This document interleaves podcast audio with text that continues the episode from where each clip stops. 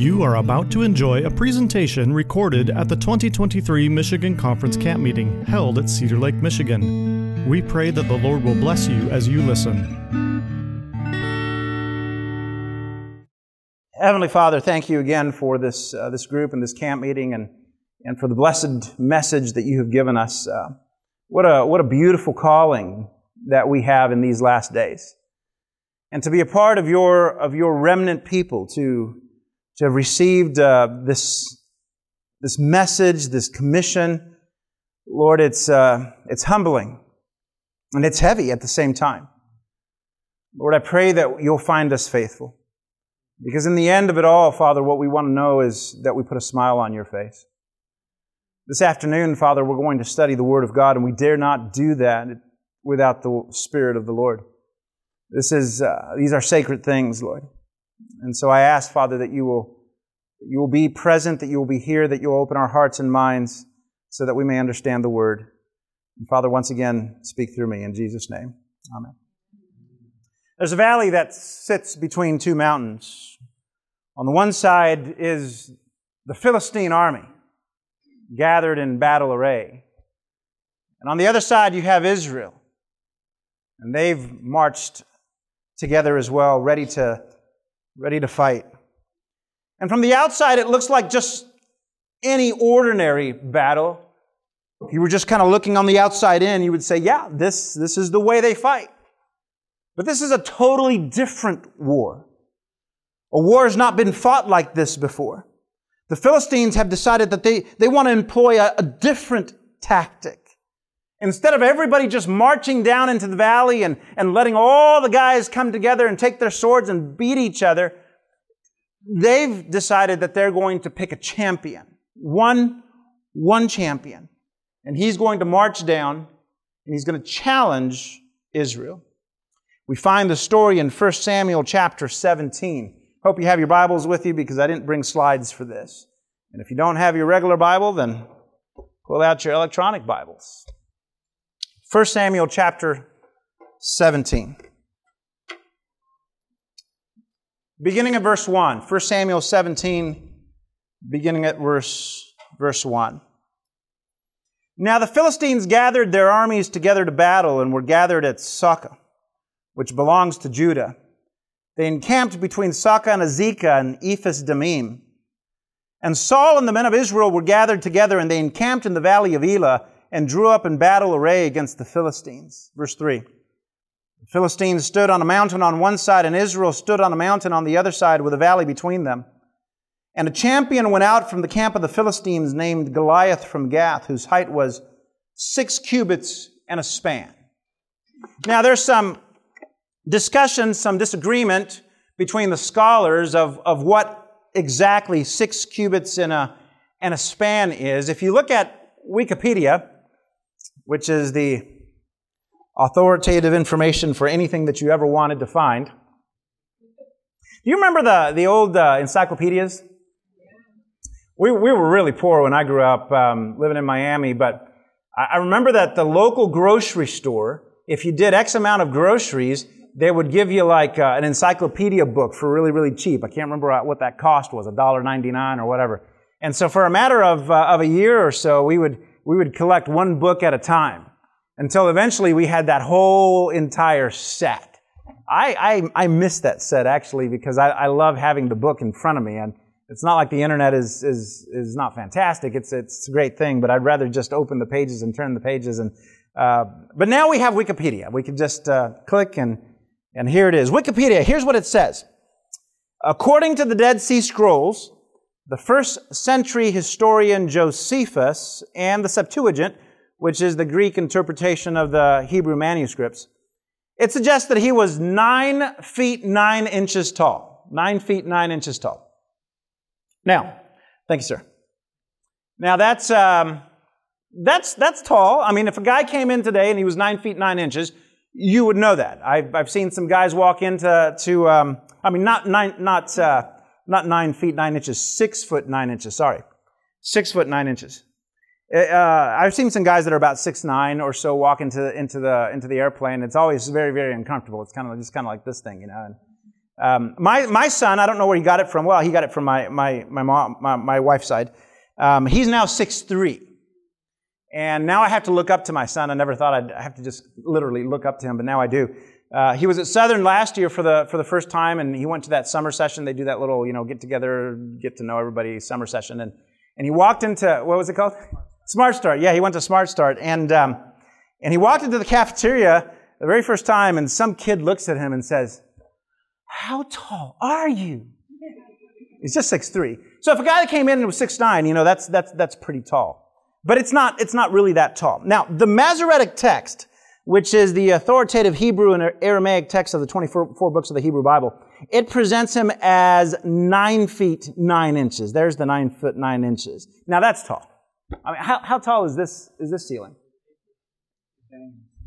Yeah, I mean, he'd, he'd be, he'd be right, right on top of that ceiling. If that guy walked in, we'd be like, oh yeah, he's, he's pretty big. Yeah, he, he doesn't, he doesn't drive an electric vehicle. He's, he's big. And, and then if you look at Signs of the Times, August 3, 1888, she says he's 10 and a half feet tall. That's pretty big. And for some reason, and we won't know this until we get to heaven, and we'll ask Ellen White why there's a little bit of a discrepancy here. Um, you know, usually I find that discrepancies are just the angle that we looked at things, but at any rate, in volume one of the Spirit of Prophecy, page 370, she says that he was 12 foot tall, or approximately around 12 feet tall.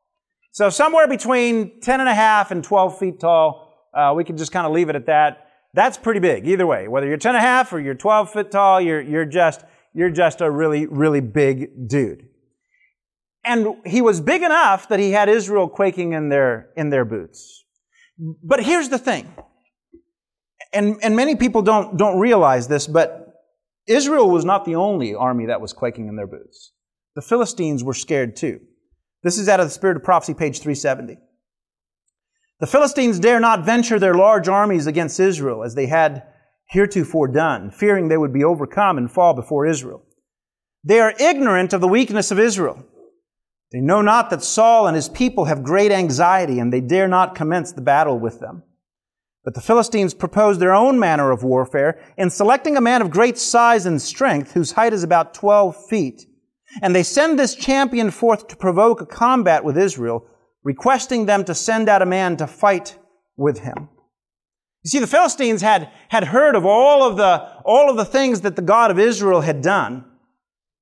Uh, the whole story of coming out of Egypt and all of the miracles and the defeats in, in, in the Canaanite world. And they'd heard of all of these things. And they'd probably also heard of the times that God would, would, uh, would, would bring justice against Israel.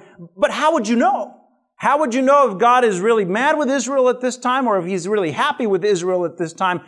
Do you, do you send your entire army down that valley and risk that God is on their side?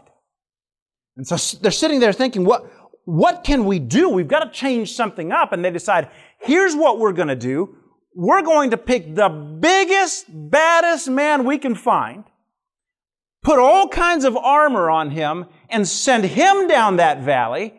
And then they have to produce their giant. They're not going to be able to match him. And he's going to, our giant, he's going to win. It has, it has to work. And honestly, it's not, it's not a bad plan. It's not a bad plan at all. Here's, uh, here's what Ellen White continues saying in page, uh, page 370 of the Spirit of Prophecy. Saul knows not what to do. He imagines Israel as Philistine slaves. He can see no way of escape. In his trouble, he offers great reward to any who will slay the proud boaster, but all feel their weakness.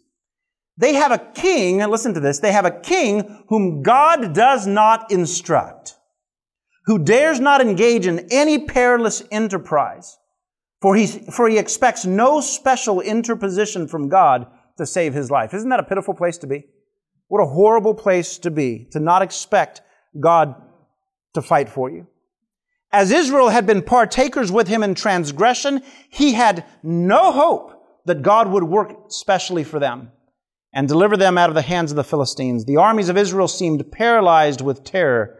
They could not trust in their king, whom they had demanded of God. 1 Samuel chapter 17, continuing verses 5 through 7. Verses 5 through 7. He had a bronze helmet on his head, and he was armed with a coat of mail. And the weight of the coat was 5,000 shekels of bronze. if you look that up on, on, on the computer, some say it's about 125 pounds. 125 pounds of a coat. And he had bronze armor on his legs and a bronze javelin between his shoulders. Now, the staff of his spear was like a weaver's beam. And you know that weaver's beam that, that, uh, that goes on top of a loom? It's about two, in, two inches, maybe two and a half inches in, in diameter. That's, that's how thick this, uh, this, this uh, beam that he's holding is.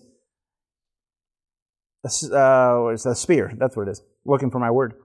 And his iron spearhead weighed 600 shekels, which is about 15 pounds. And a shield bearer went before him. It doesn't tell us how, how heavy the shield was, how big it was. It doesn't tell us how big his sword was. We know he has a sword. We also know that David eventually used that sword. So eventually David grows up and he's, he, he's got to be a bit of a giant himself if he's gonna, if he's actually gonna use that sword to fight with. Verse 8, Then he stood and cried out to the armies of Israel and said to them, why have you come out to line up for battle? Am I not a Philistine and you the servants of Saul? Choose a man for yourselves and let him come down to me. If he is able to fight with me and kill me, then we will be your servants. But if I prevail against him and kill him, then you shall be our servants and serve us. And the Philistines said, I defy the armies of Israel this day. Give me a man that we might fight together. When Saul and all Israel heard these words, the Philistines, of the Philistines, they were dismayed and greatly afraid. Now, right about now, you might be thinking to yourself, well, these guys, these guys are a bunch of cowards. I mean, you know, here they are. They're, they're blessed by God and they're, they're refusing to go down. But let me give them uh, the benefit of the doubt for a minute. Let's give them the benefit of the doubt because Israel had its own giant. Who was that giant? It was Saul. Look at 1 Samuel chapter 10. Turn over to 1 Samuel chapter 10. So God has selected Saul and they're looking for Saul, but they can't find him. So they inquire of the Lord, and, and the Lord says he's, he's hiding amongst the stuff. And, and that's interpreted as the, as the furniture. Why is there, why there's furniture a bunch uh, out there? I have no idea. But anyway, he's hiding among, amongst the furniture. And so verse 23, it says, So they ran and brought him from there. And when he stood among the people, he was taller than any of the people from his shoulders upward. And Samuel said to all the people, Do you see him whom the Lord has chosen? That there is no one like him among all the people. So all the people shouted and said, Long live the king. So Saul was taller, head and shoulders taller than everybody else. And there was no one like him in all of Israel. This is who's God, who God has chosen. God, God, didn't just choose some, some chump. He, he, he chose the best they had. He is, he's what, what, what God was going to bless and make king over Israel. And God would have blessed him. In fact, if you read the story, we're told that God gave him a new heart. He could have walked with God. He could have been a powerful king for the Lord, but instead he, he was, he was proud. He looked at, at his own strength. You remember Saul's accomplishments in 1 Samuel chapter, chapter 11. Turn there, 1 Samuel chapter 11.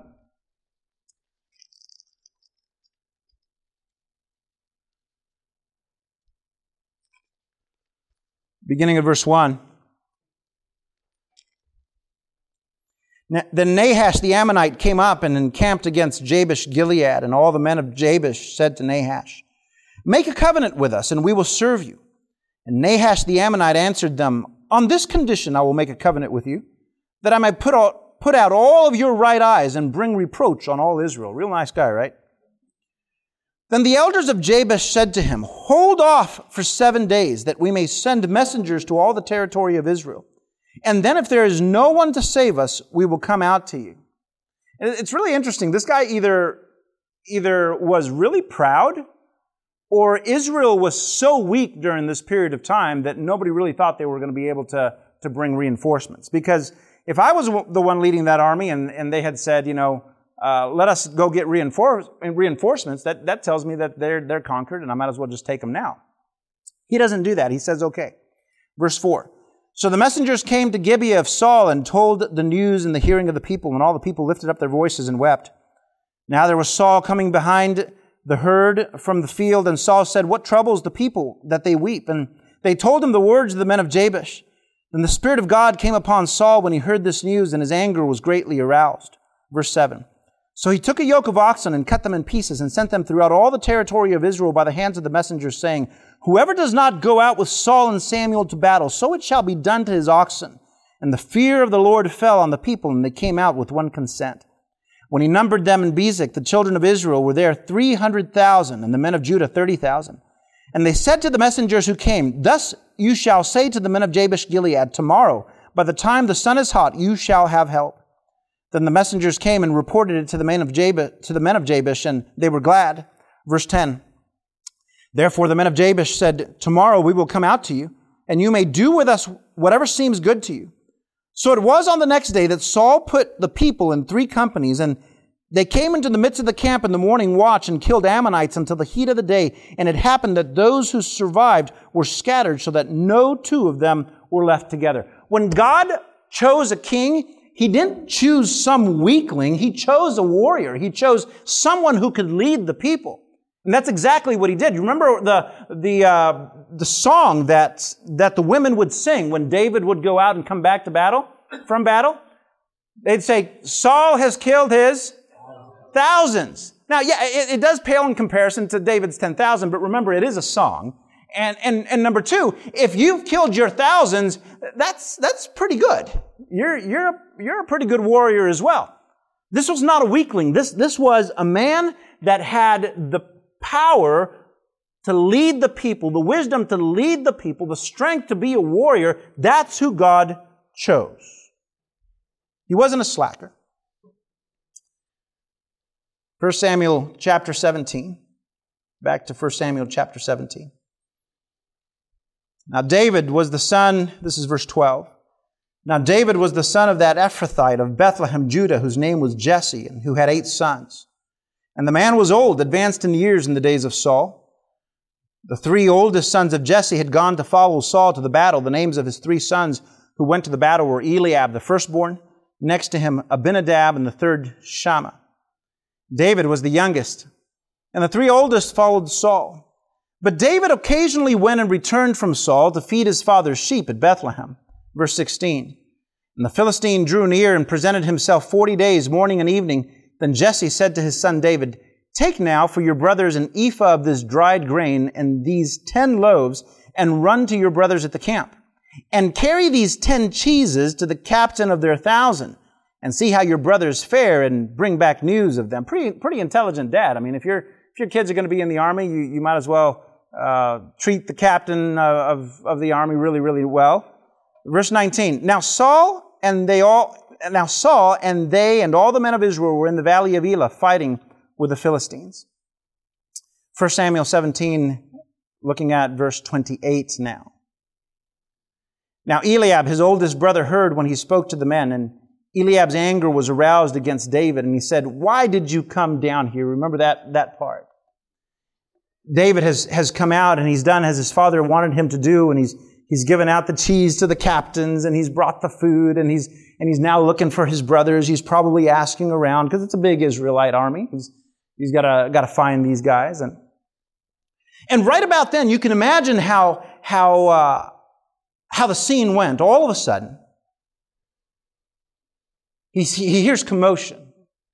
He sees the, the men lining up and he, and he looks on the other side and the Philistine army has lined up. And, and then he sees this, this giant uh, start walking down. He's trying to think of himself, to himself, I'm, I'm going to guess, uh, you know, what, what, what exactly is, is going on here? This is a little strange, but, but I, I can only imagine that as a boy, he's probably pretty excited. You know, I, I got here in time. I, I'm, I'm here to see the battle. Oh, this is going to be really, really exciting. I'm going to see the battle. I'm going to see God's army run down and, and, and we're going to gain a great victory. I mean, I couldn't have picked the best time to come.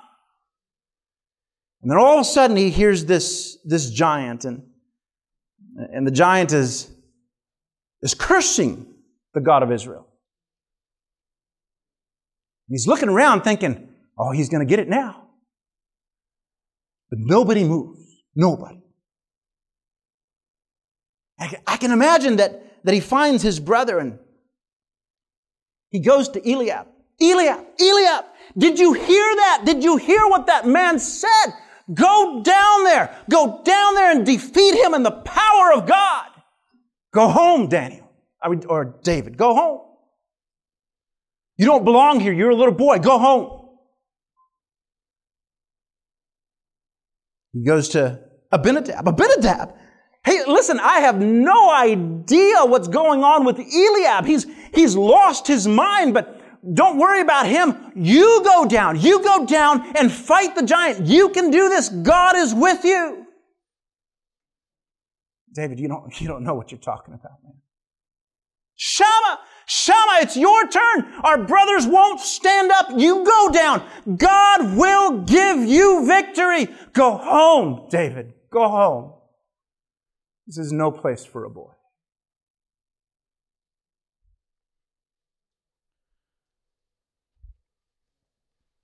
Reading on, Eliab says, Why did you come down here? And with whom have you left those few sheep in the wilderness? I know your pride in the insolence of your heart, for you have come down to see the battle. And David said, What have I done now? Is there not a cause?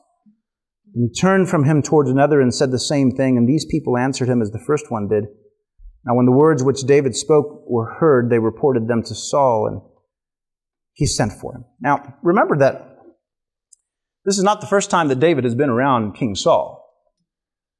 He's well acquainted with the palace. He's well acquainted with Saul. Saul had left God, and uh, the leaders of, of Israel were looking for someone to calm him down when he went into his, his angry state. And they found David, the harp player. And so he probably was well aware of who he needed to talk to in order to get a message to the king. And whoever he chose to talk to, it worked really, really well before, because before you know it, he is actually before the king. And I, I kind of, as I think of this story, I kind of, I kind of think of uh, Daniel chapter two. You remember Daniel chapter two, as uh, Nebuchadnezzar has gone nuts and and he's going to have all of the wise men, astrologers, and soothsayers, and uh, magicians, all of these guys killed, and Dave, uh, Daniel wasn't there, and, and uh, but all of a sudden the captain of the guard finds Daniel, tells him what he's going to do, and Daniel says, "Take me to the king." And remember, remember how that story goes? He goes to the king. "Oh, king, live forever! I have found a man." I can imagine that this story of David is kind of the same thing as they come to, to King Saul. Oh, king, live forever! I have found a man that will fight Goliath. Well, just don't stand there, man. Bring him in. David? My little musician, harp player David, you're to fight Goliath. You can't fight Goliath. You're but a boy.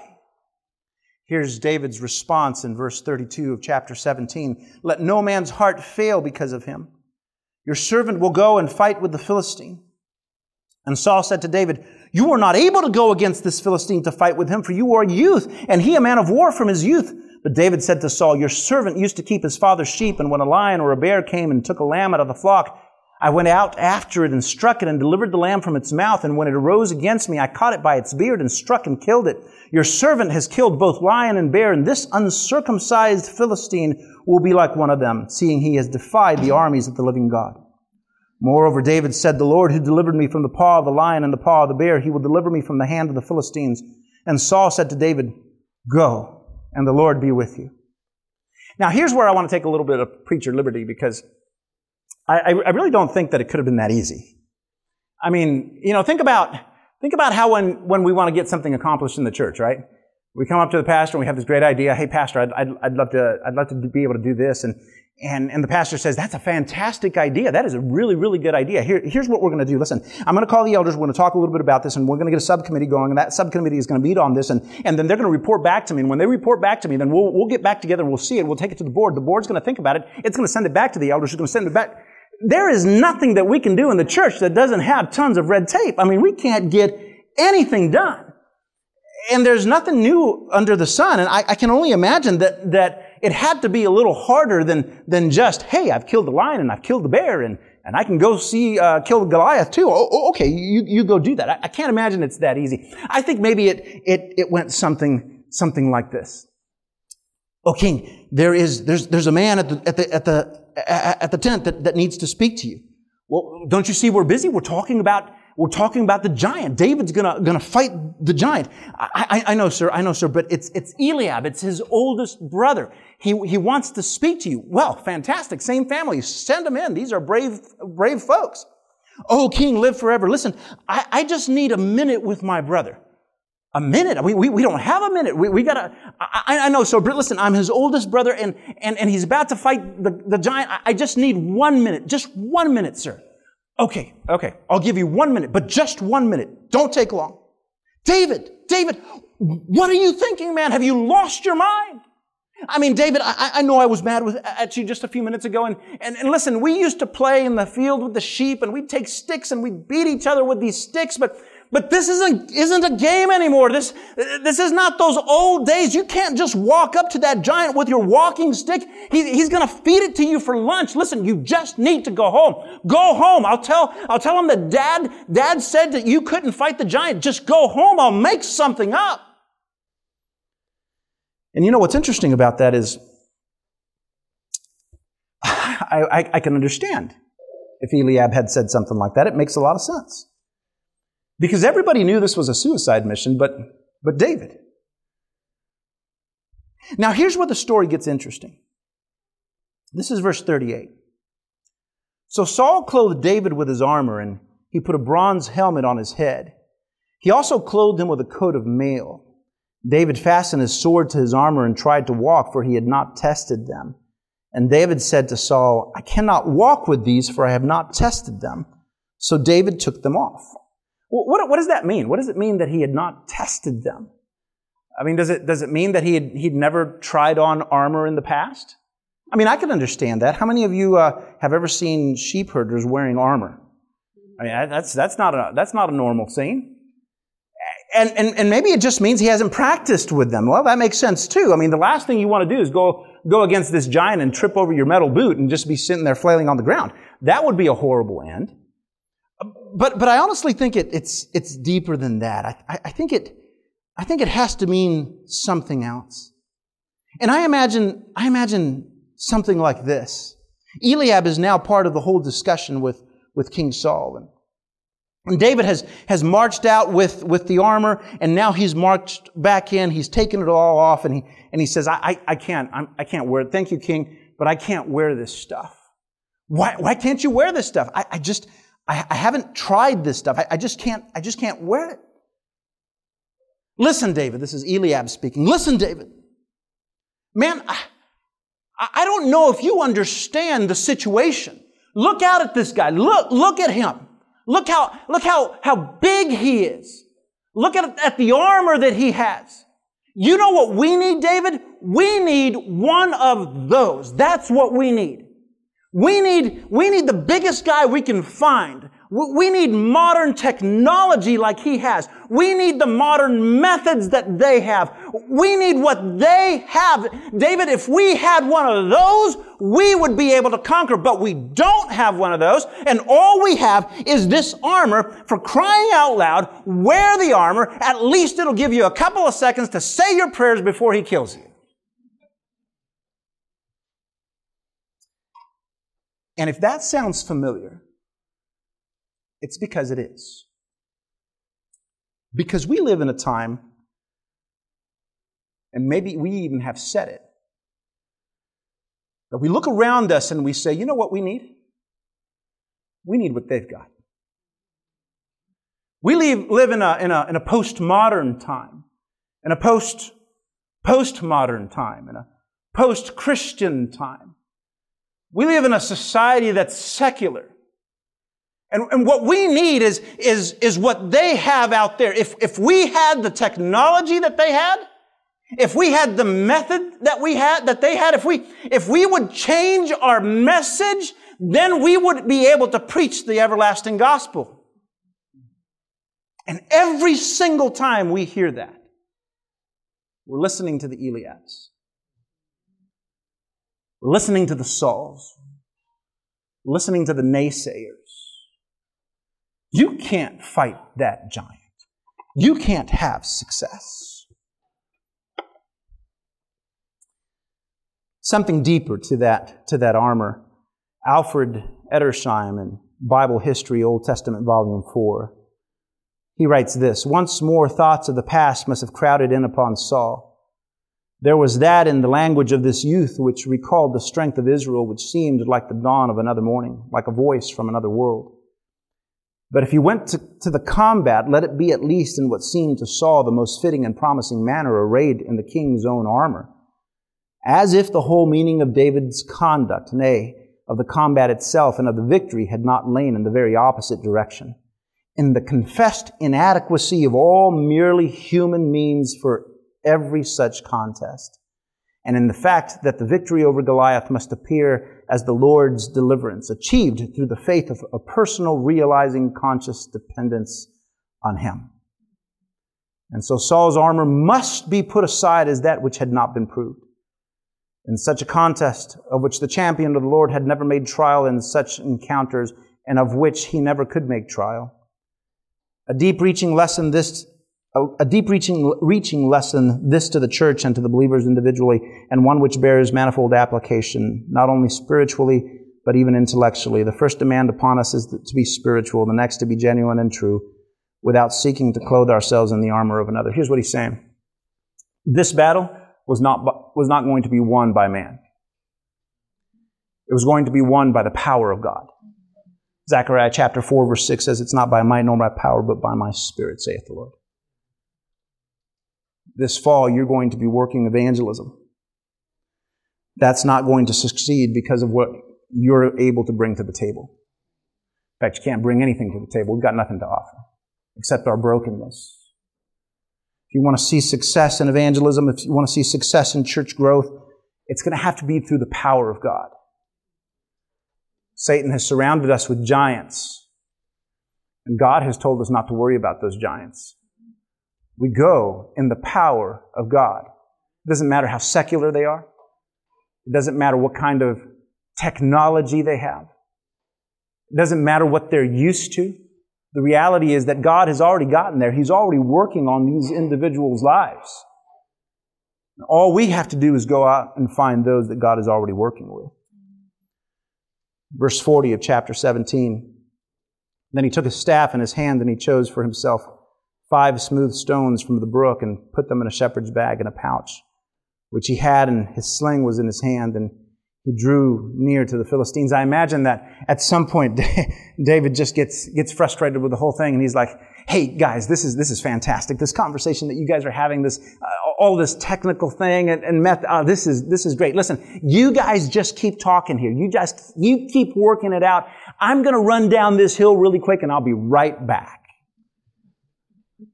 And sometimes that's what has to happen. Verse 41 So when the Philistine came and began drawing near to David, and the man who bore the shield went before him, and when the Philistine looked about and saw David, he disdained him, for he was only a youth, ruddy and good looking.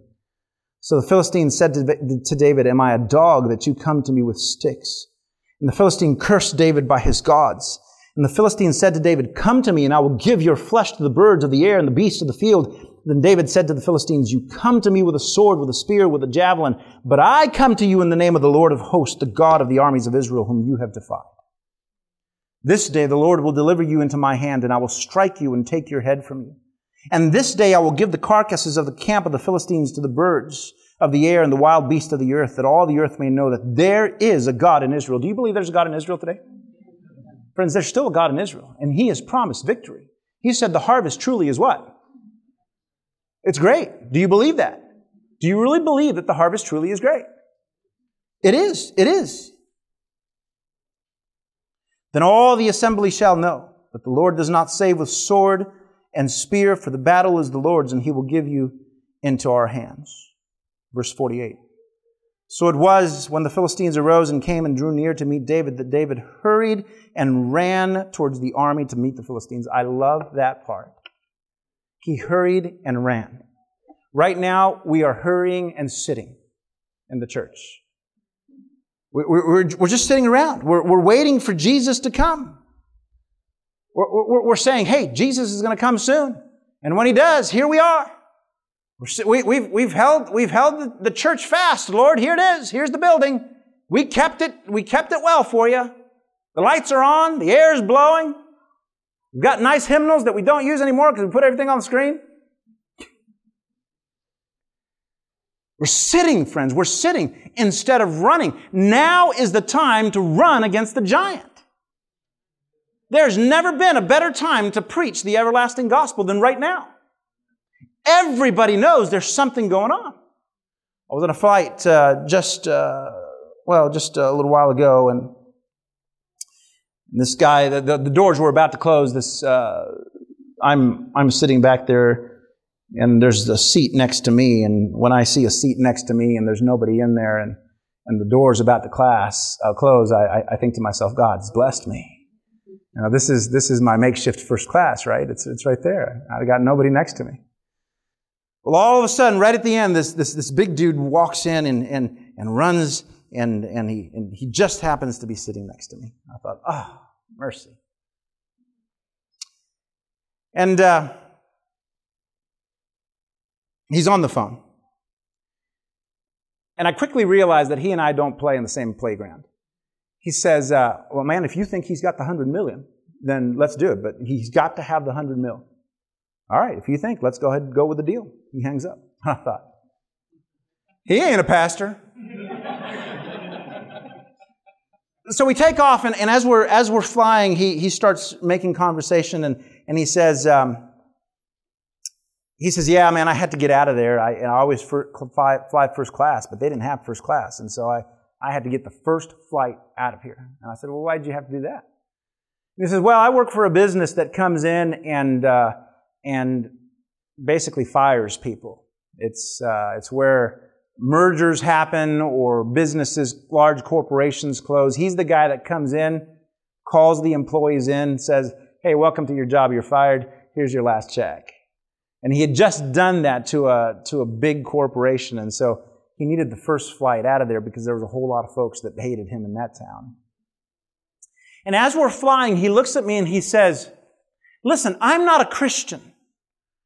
In fact, I'm not a believer at all. I don't, I don't believe in, in, in the Bible and all that stuff. He says, but, I, but I've been traveling the world and, and listen, there's got to be something happening in the world. I mean, do you think there's something happening? It's not right. Something is messed up in the world. Do you think that something is happening in the world?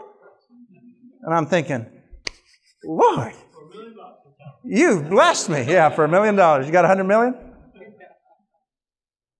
Everybody knows that there's something happening in the world, guys. Everybody knows that things aren't right. This world's coming to an end. They all know it. And we're sitting in our seats pretending that nobody's going to accept the message. I don't worry about people coming to the evangelistic meeting. They always come. You know who doesn't come to the evangelistic meetings? It's the Adventist. We won't, we won't come. Even in Canada, I was talking to some of these folks, and they walk in, they're, Pastor, what? I mean, 30 days? Like 30 whole days? Like Five days a week, 30 days? I mean, wow, that's a lot. You know that these people, once they go through 30 days of, of, of, of the meetings, and at the end of these meetings, they're begging you to keep, keep to keep doing meetings. They're like, oh, can't, it can't be done. I mean, it can't be over. We, we, we, we just started. That's why we transition them to the churches so that they can continue on.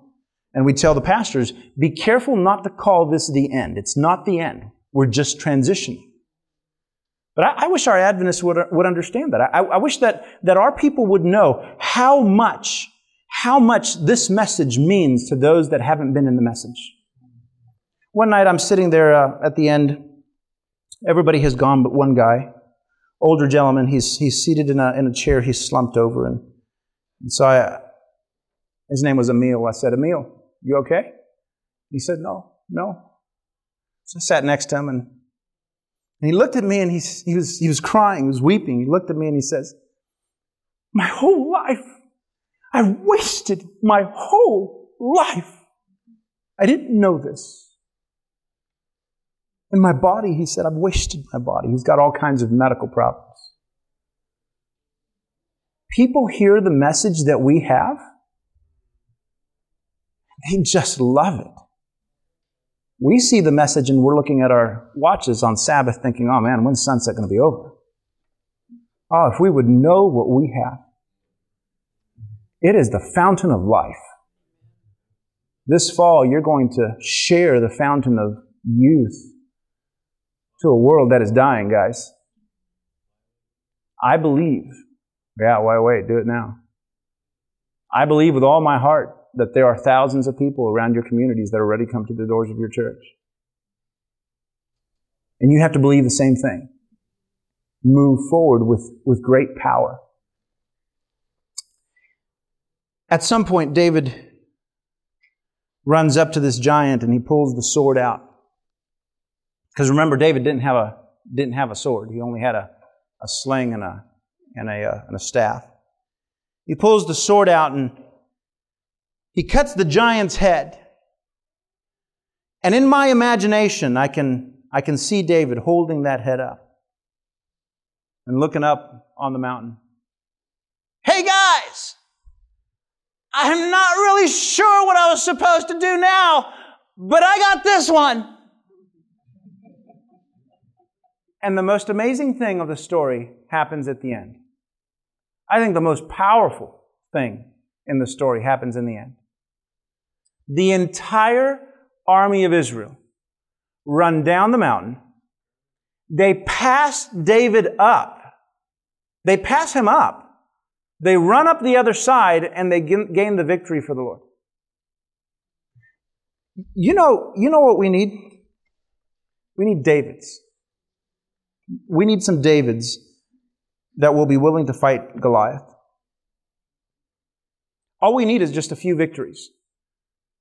A few of you that are willing to do it, that will say, you know what? No matter what, no matter how scared I am, no matter how much fear I have, no matter how much I think that people might not, no matter what, I'm gonna go forward and fight the giant. Because when, when God sees people like you, He will empower you with the Spirit of God and He will give you the victory that He's promised. And when everybody else sees the victory that you've had, the entire army of God will come running. We can't help but have the entire army of God run forward. We have to have that in the last days. When we're talking about latter rain power, that's the entire church moving forward in Revelation chapter 14, 6 to preach the everlasting gospel to every, every nation, kindred, tongue, and people. We can't do it without all of the people of God. But in order for that to happen, I think it's going to be like the story of David and Goliath. We're going to need a few faithful that are willing to run down the mountain and fight the giant. And so, my question for you today is Do we have any Davids here?